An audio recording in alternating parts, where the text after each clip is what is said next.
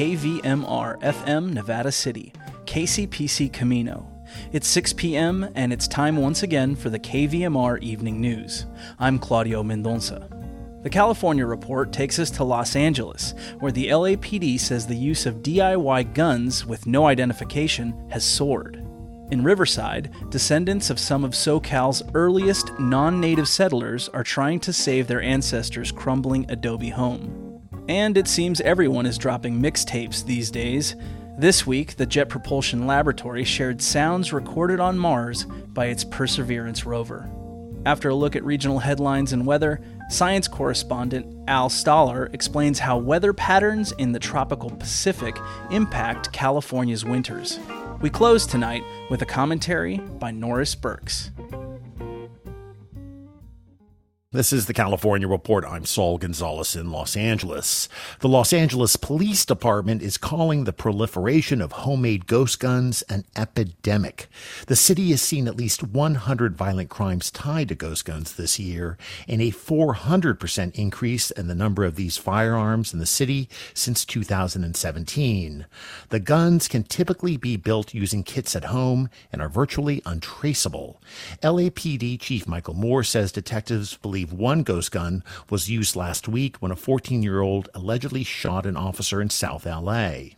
The presence of firearms in the hands of our people this is, I believe, one of our most significant challenges of trying to counter. Police say the increase in ghost guns has coincided with an increase in violent crimes in the city. In August, the Los Angeles City Council took a major step toward banning the possession, purchase, and transportation of ghost guns, ordering the city attorney's office to draft an ordinance on the weapons. Meanwhile, the San Diego County Board of Supervisors voted yesterday to develop its own ordinance that would ban ghost guns and prohibit the sale and distribution of the parts used to make them. The descendants of some of Southern California's early pioneers are trying to save their ancestors' crumbling home.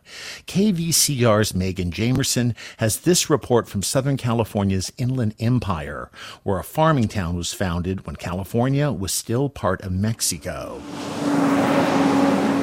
On an industrial street in the city of Riverside, delivery trucks rumble past a small wooden building the Trujillo adobe built over 150 years ago in 1862. But that's not how Nancy Melendez first knew it. It was just Grandma's house. Melendez is a descendant of the man that built the adobe, Lorenzo Trujillo. As we enter the wooden structure that protects it, she shares the home stayed in her family until 1957, when her great grandmother decided it was time to live somewhere with indoor plumbing. I would come and spend the night with grandma, and, and it was a beautiful place. Um, and it seemed so huge to me you know and i used to sit in that window in the windowsill and read my books. She's pointing to what's left of her great grandmother's home which is only three adobe walls held up by supports. The county of riverside bought the property in 1977 with the intention of creating a local historic park. But then there were budget cuts and bad weather. The roof collapsed followed by the fourth mud brick wall. It was the murphy's law. If anything could go wrong it did. Melendez and her cousins are behind a grassroots effort started around a decade ago to save the adobe and revive park plants. They also created the Spanish Town Heritage Foundation to raise awareness of this part of California's history. It's the history of Riverside, and I like to call it Riverside's prehistory. Um, but there was this community that was here, and these people, our people, that are still here. The story starts in the 1800s when Trujillo was born in New Mexico at Genízaro, a Native American raised in a Spanish household, most likely not by choice. As an adult, he led 10 local families over 1,200 miles to accept a promise of owning the land Melendez is standing on now. Quickly, the area became the largest non native Hispanic settlement between Santa Fe, New Mexico, and Los Angeles along an old Spanish trade route. And the adobe is all that remains. And so we said, well, how can we get this story out because no one knows. This work has the support of Riverside County's Parks Department, which is renewing its commitment to raising awareness to the many ways minority communities have shaped the region, says County Historic Preservation Officer Tony Perucci. He says the adobe recognizes early settler history, but also it can tell the story of that North Side neighborhood, which was largely Hispanic, you know, actually throughout the 20th century.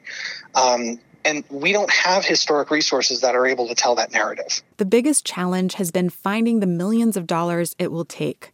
During Perucci's three years in the role, he's worked closely with Nancy Melendez and the Spanish Town Heritage Foundation as they seek out private donations and make the case for state and federal funding. The adobe is now written into the county's development plans, and this year it was named one of America's 11 most endangered historic places, says Perucci. This is very much you know, the Adobe's time to shine. For Melendez and her cousins, they will continue the work of sharing the story to anyone willing to listen, including local third graders. They do school presentations on the Adobe where they share the names of the settlement's first families, like the Peñas, Trujillos, Bacas, and Espinosas, says Melendez. Little eyes light up, little hands shoot up and say, That's my name! Or that's my cousin's name, that's my aunt's name. The local park would ensure generations can engage with this history and learn their place in it, says Melendez. And it is empowering because we have been made to feel that um, we don't belong, and we do, and that's important.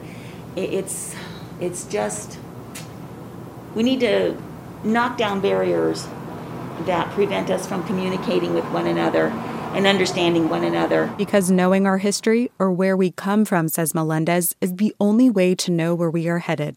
For the California Report, I'm Megan Jamerson in Riverside.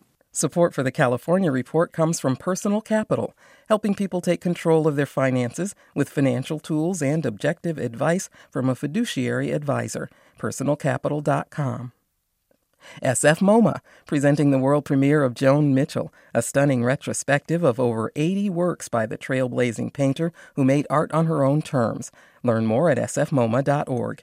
And Eric and Wendy Schmidt, whose philanthropy harnesses the power of people and science to create innovative solutions for a healthy environment, just societies, and opportunities for human achievement. And finally, this morning, we've grown accustomed to seeing pretty amazing images of the surface of Mars sent back by NASA's landers and rovers. But what about the sounds of the red planet?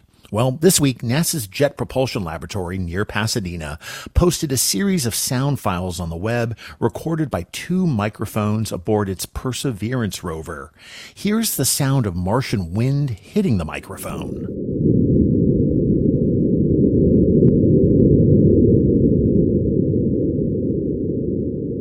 And here's the sound of the rover's metallic wheels rolling over the Martian surface.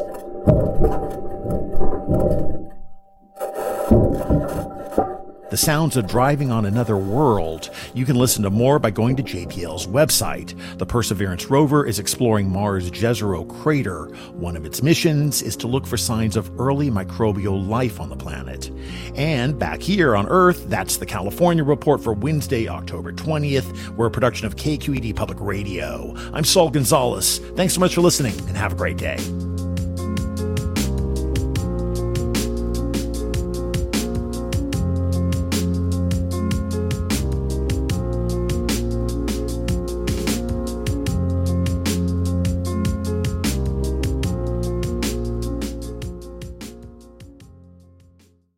In a media Q&A today, Nevada County Public Health Director Jill Blake explained that due to transmission problems between two state data systems, the active number of cases in our county is inaccurate. KVMR will resume reporting cases as soon as the issue is corrected. UC Davis researchers released the findings of a study today that looked at the locations of public school closures in 260 metropolitan areas of the United States between 2010 and 2016 and found a variety of conditions exist in areas where schools close, presenting a complex picture of how school closures may or may not affect communities. Noli Brazil, a UC Davis assistant professor of human ecology and lead author of the study, said that they found support for some public claims and prior research. That neighborhoods with greater percentages of black students and higher socioeconomic disadvantages are more likely to experience a closure. However, the findings found that neighborhoods with a greater percentage of Hispanic residents now experience a lower likelihood of closure, and urban neighborhoods experiencing gentrification experience a higher likelihood of closure. In other words, there are racial differences in what predicts public school closures. And with the turn of the season comes the change in focus from wildfires to prescribed fires on the Tahoe National Forest. In the coming weeks, the forest's fire managers plan to implement prescribed fire operations as conditions and resources permit. The goals of these prescribed fire projects are to reduce the severity of future wildfires, restore forest health and diversity, and provide added protection for communities in the WUI, the wildland urban interface. Quote, prescribed fire is a critical part of our efforts to protect communities and restore health to the forest, says Eli Ilano, Tahoe National Forest Supervisor. We will work hard to minimize any smoke impacts to communities and appreciate the support we've received for this important work. End quote. All prescribed fire projects are conducted in accordance with a specific, approved prescribed fire plan. These plans describe the specific conditions under which the prescribed burns will be conducted, including the weather, the number of personnel, and ways to minimize smoke impacts. That from a Tahoe National Forest news release. And for those who celebrate the spooky, on Tuesday, October 26th, the Nevada County Community Library will host a Halloween art and poetry walk at Pine Grove Historical Cemetery from 4 to 5:30 p.m. along with Nevada County Poet Laureate Kirsten Casey. To honor the season and this historic town we live in, the library invites the community to gather outside at the Pine Grove Historical Cemetery for some community graveyard poetry and sketching. Participants should bring a blanket to sit on and something firm to write or draw on. Supplies will be provided, and participants are welcome to bring their favorite pen or drawing pencils. Casey will join the library staff in leading the group to respectfully explore this treasured parcel of souls, learning about the history of Pine Grove, headstone symbolism, and some other creative surprises. The program is for adults and teens and may not be appropriate for younger community members. Turning now to regional weather in Grass Valley and Nevada City. Tonight, showers likely, mainly after 11 p.m., then cloudy with a low around 48 degrees. Chance of precipitation is 60%. Tomorrow, showers likely and cloudy with a high near 62. In Truckee and Lake Tahoe, tonight, a 40% chance of rain, cloudy with a low around 36. Tomorrow, a 50% chance of rain, then mostly cloudy with a high near 56. And finally, for our friends in Sacramento and Woodland, tonight a 50% chance of showers, then mostly cloudy with a low around 57. Tomorrow, showers likely, mainly before 11 a.m., then mostly cloudy with a high near 71.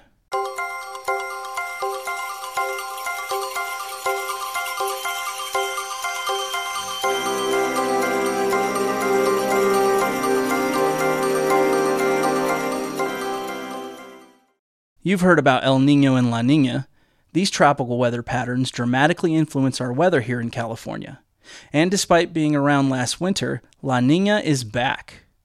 Next up, Al Stahler talks weather with oceanographer William Patzert. The warmest ocean water on Earth is in the far western Pacific, over by Australia, Indonesia. That super warm water, thousands of miles away on the far side of the Pacific, is a big part of what sets up California's climate of dry summers, wet winters. Look out over a sun-baked parking lot, and the air shimmers as plumes of warm air rise up off the hot pavement. Warm air rises.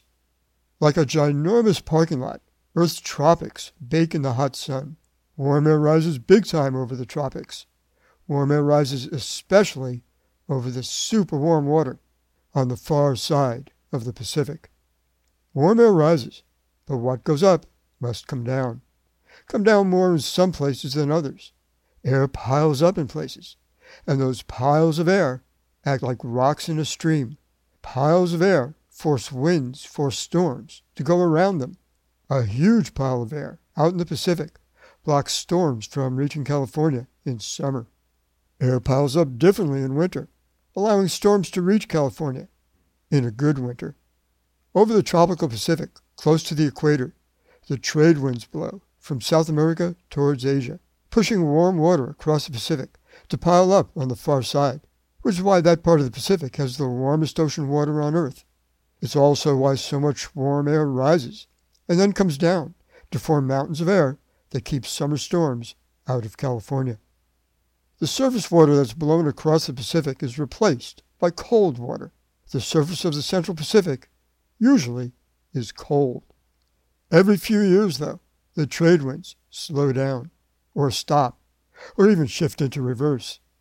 Water does not stay piled up by itself. If the trade winds stop blowing, the pile of warm water on the far side of the Pacific sloshes back, back toward the middle of the Pacific. The Central Pacific warms up, and that changes where warm air rises and where the air sinks, which changes where the storms can reach California. This rearrangement, bringing warm water into the Central Pacific, is El Nino. El Nino translates as the little boy. El Nino has a sister, La Nina. Have you ever been in a situation, maybe applying for a job, where you want to convince people that you are normal? You work hard to act super normal. It's really hard to act super normal without coming off as really strange. El Nino is a total reorganization of the tropical Pacific, but La Nina is the tropical Pacific trying to act normal. The trade winds blow really hard. Water on the far side of the Pacific grows even warmer than usual. Water in the central Pacific, in a La Nina, grows even cooler. Exaggerating the normal, La Nina overdoes it. The pattern of rising and falling air, all too often, steers wintertime storms away from California. The Pacific was in La Nina mode last winter, and last winter was a droughty one. Then, last spring, La Nina faded away. The Climate Prediction Center never takes its eyes off the Pacific. For some months now, the CPC has been seeing the Central Pacific again growing cooler. This past Thursday, the CPC issued its latest climate forecast. La Nina is back. So, does this mean drought is inevitable? I spoke with oceanographer Bill Patzert, recently retired from JPL, NASA's Jet Propulsion Lab in Pasadena. Back in 2017, it was a La Nina year. And yet, we got so much rain, the Oroville Dam overtopped. Hundreds of thousands of people had to be evacuated from the floodplain of the Feather River. La Nina often means for Southern California, we get below average rainfall. But often during a La Nina, Northern California can get a pretty good drenching. We are right on that boundary between the Pacific Northwest and Southern California. Exactly. La Nina is not necessarily bad news for Northern California. It was last winter, but not every winter. One last thing. Recall that it's the behavior of the trade winds, revving up, slowing down, shifting into reverse. It's the trade winds that determine where the tropical Pacific gets warm or cold. Same trick backwards. Even as the trade winds determine where the Pacific gets warm or cold, the pattern of warm and cold seawater drives the trade winds. Chicken or egg? For KVMR, I'm Al Stahler. We close now with a commentary by Norris Burkes. Hi, this is Chaplain Norris Burkes with another edition of Spirituality in Everyday Life. I've officiated dozens of weddings in my 30 years as a minister, but few were as fraught with risk as the one I performed some years ago in the acute care unit of the Sacramento VA Medical Center. It all began when a nurse sent me to a room reserved for our more seriously ill patients. Inside, I introduced myself to a man in his 50s, small in stature and well worn in the face. Sitting beside him, a woman held his hand under the bed cover. Your nurse tells me that you two want to get married, I said. The couple locked their starry eyes on each other and nodded in affirmation. When? I asked. Now, they said in unison. I don't know if that's. Don't worry, Chaplain, the woman said. I've researched it online. I know it can be done. Well, I'm not sure, Chaplain, the groom interrupted. I'm dying. I paused to carefully consider the risk. Before I could agree to this, I'd have to run it past the risk management department in the hospital. They would want answers before I'd be allowed to officiate this ceremony on hospital grounds. I would be asked, are they really in love? How long have they known each other? How long have you known them? The concern would be over whether or not this woman was just after the patient's pension. Even if the woman's intentions were sincere, risk management would probably want proof that the patient's pain medication wasn't affecting his decision making capability. Why now? I asked the couple. It was a thinly disguised version of, Why have you put this off so long? We'd planned it several times, he said, during the past two years, but the lung cancer delayed all attempts. They had even managed to get a wedding license once before, but saw it expire when medical appointments and family drama interrupted. We're tired of delays, the woman said. Today just seems like the right time. The woman outlined a step by step process of the requirements. First, we'd need a doctor's notarized signature. Then she and I had to go to the county clerk's office for the license. After that, we'd return for the hospital ceremony, then circle back to the clerk's office to finalize it all. After I agreed, the paperwork was easy enough to accomplish on our end. The doctor signed off, so the risk management department had no objections. However, the woman lacked transportation to the county office. I'll take you, I said, even though I knew risk management folks would have a coronary if they knew I was transporting a family member in my personal car. I did it anyway. By late afternoon, I finally stood before the couple as their officiant. The bedridden groom wore a rose on his chest. The bride managed to freshen her look with a little makeup and a discounted bouquet from the hospital gift shop. A dozen hospital staff members stood by as witnesses. A few minutes into the ceremony, I asked the couple to repeat after me their promise to stay together, in sickness and in health, till death do us part. Without hesitation, they echoed the traditional vows. There wasn't a dry eye in the room. Promising one's love is always risky, and this couple knew that truth better than most. They knew what sickness and health meant, and within a few months she would experience what it meant to be parted by death. At the end of the day, they had appeared before God and this company to declare their eternal love, he with literally his dying breath.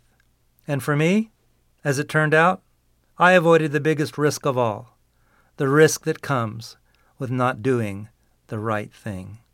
The views expressed on this show are those of the speakers only and are not necessarily those of KVMR, our board, staff, volunteers, or contributors.